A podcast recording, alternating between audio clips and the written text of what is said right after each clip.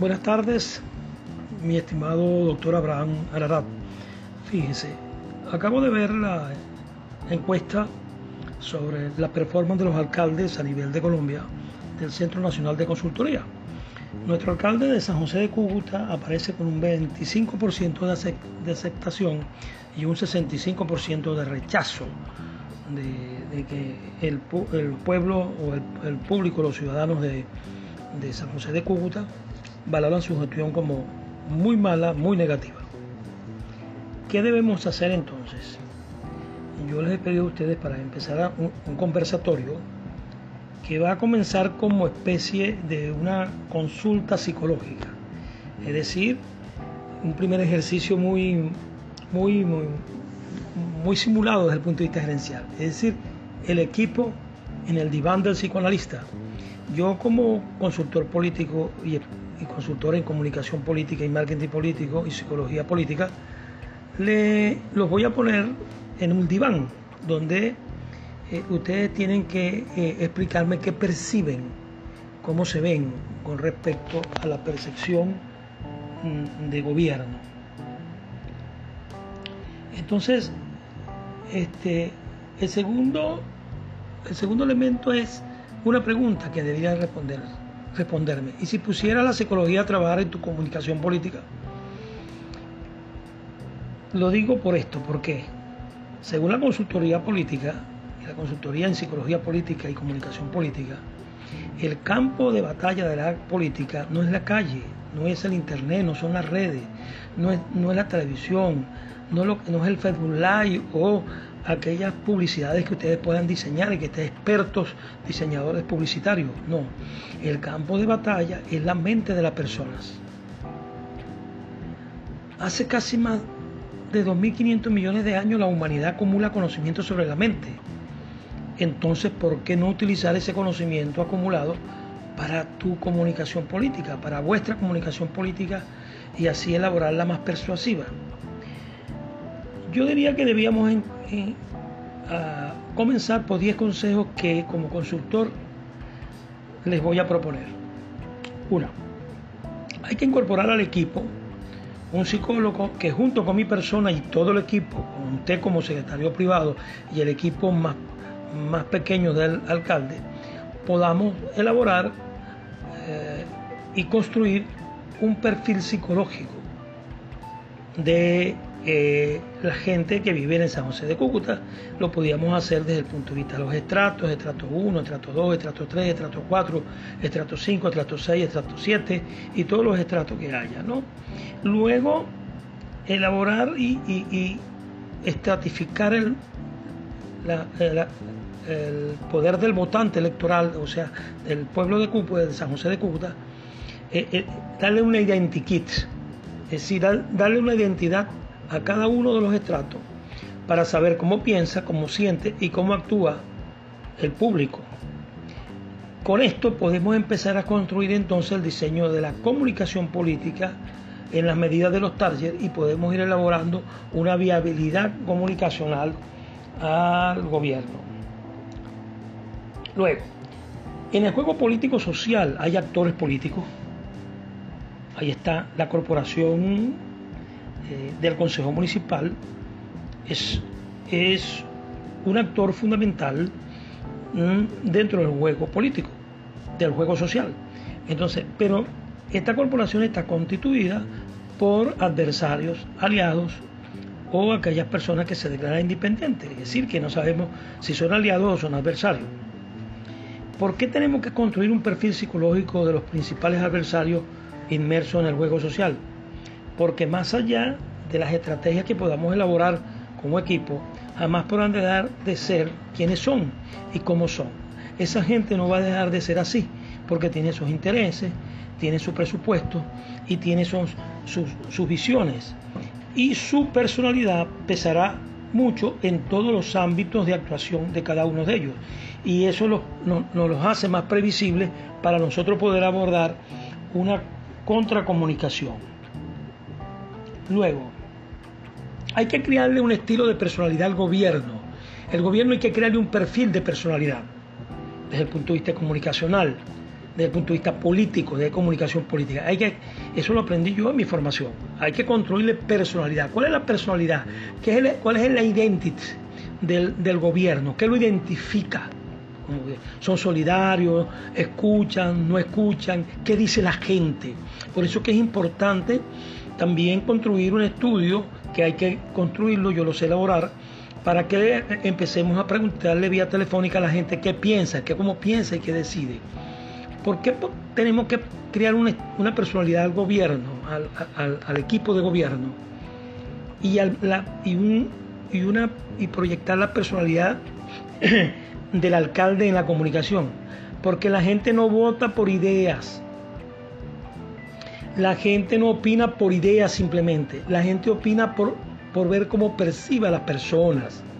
En muchos segmentos de la población, tu personalidad como secretario privado, como alcalde, como secretario de desarrollo, como, como secretaria general, la gente te percibe de acuerdo a una percepción que se elabora en su cerebro. Y en otros segmentos será el único factor específicamente. No se trata simplemente de tu biografía, de tu bios. Es mucho más que eso, mi querido Abraham. La personalidad. Luego empezar a detectar cuáles son las, mentiras de los adversarios para comunicacionalmente este, empezarlas a, destruir. Entonces, convertir a alguien dentro del proceso comunicacional del equipo de gobierno en el detector de mentiras y que desmonte la mentira del adversario. Y luego con el sexto consejo es construir un equipo de alta eficacia sin equipo no eres nada. Y la, abrumadora mayoría de los fracasos, Abraham, de los equipos deriva de los conflictos psicológicos grupales. Para ser eficaz en un equipo, este equipo debe centrarse en las tareas, despejar emociones negativas, por lo tanto tenemos que trabajar eso.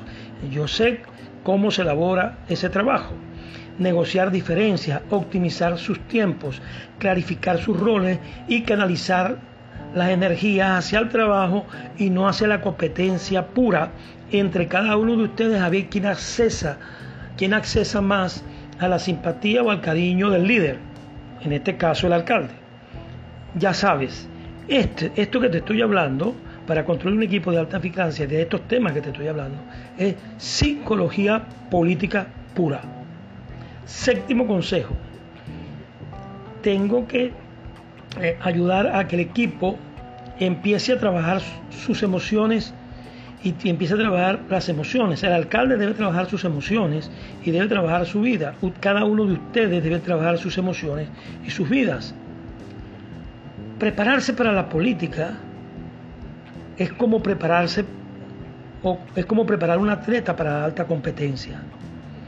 Hay que hacer buenos entrenamientos, tener un buen programa de entrenamiento, optimizar los tiempos, trabajar con más eficacia, disciplinarse, combatir malos hábitos de personalidad, malos hábitos de comunicación, malos hábitos emocionales, construir y reforzar mejores hábitos comportamentales. Y fundamentalmente trabajar las emociones, aprender a cambiar tu cerebro, aprender a contenerse, madurar. Aprender también en el octavo consejo es que debemos crear una mentalidad de negociar siempre. De negociar siempre. Para construir alianzas, que suele ser la llave de los triunfos, y son las llaves para construir viabilidad al, ejercicio del gobierno, eh, hay que tener siempre una mentalidad de, negociar siempre, de ser un excelente. El ejercicio de lo público, Abraham, el ejercicio de gobierno eh, eh, y el ejercicio de la política está centrada en la negociación. O sea, es una realidad inminente, porque la única manera para procesar problemas y poder darle viabilidad al proyecto de gobierno y al gobierno es a través de la negociación. ¿Por qué? Porque una buena negociación minimiza daños cuando hay problemas mejora los vínculos con los periodistas, por ejemplo. Para que un equipo trabaje mejor y para que tu equipo trabaje mejor, Recuerda que eso que, haces dentro de, de, tu organización partidista o de tu equipo de gente o de gobierno también es comunicación política. Y para negociar, Abraham se necesita comprender la psicología de los otros, sus intereses y sus intereses, lo que quiere, lo que buscan, lo que, lo que los motiva, lo que los mueve.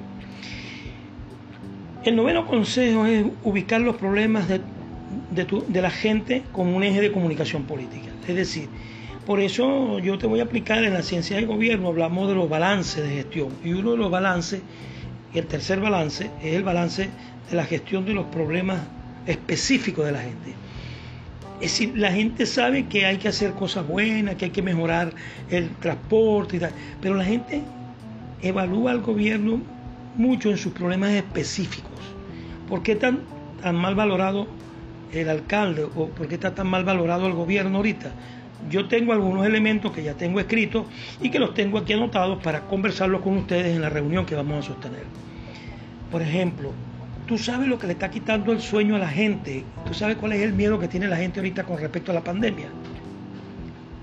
Si no lo sabes, yo te lo voy a decir. Ningún asunto político. A la gente le preocupa sus problemas. Cuando se ejerce gobierno hay que hablar de los problemas de la gente. Entonces, háblale pues de sus propios problemas. Háblales de lo que les preocupa. El gobierno tiene que hablarle de eso. Y el último consejo, que es una habilidad emocional que tiene que ver con los grandes liderazgos, es despertar emociones.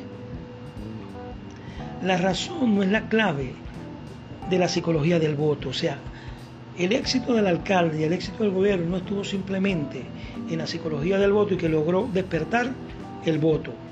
Bueno, ganó, fue un equipo muy eficiente para ganar las elecciones, pero está siendo muy ineficiente para gobernar. Ese es el problema. ¿Y por qué? Porque son las emociones las que deciden, Abraham, son las emociones. ¿Piensas en tu comunicación como una fría pieza de relojería intelectual? Así hay que pensar. Pero si piensas así, si piensas que tu comunicación es una fría pieza de, relojería intelectual e instrumental, estás equivocado. Pues la, la comunicación es un proceso emocional. Es menos técnico y es más emocional. Tu comunicación política será un disparador emocional o no será nada. Esto es lo que vamos a hablar en el primer encuentro porque le urge a Ciudad Alcalde, porque me lo planteó, que tiene un grave problema de comunicación política. Y yo creo que para que podamos establecer una estrategia de comunicación política del gobierno y del alcalde, tenemos que trabajar con los elementos que nos brindan la inteligencia emocional, la neurociencia, el neuromarketing y la psicología política para poder elaborar los presupuestos y las narrativas y, las temáticas que debemos desarrollar en la comunicación política que desarrollemos en la estrategia. Un abrazo y espero pues que me dé pronta respuesta de este de este audio que te estoy enviando.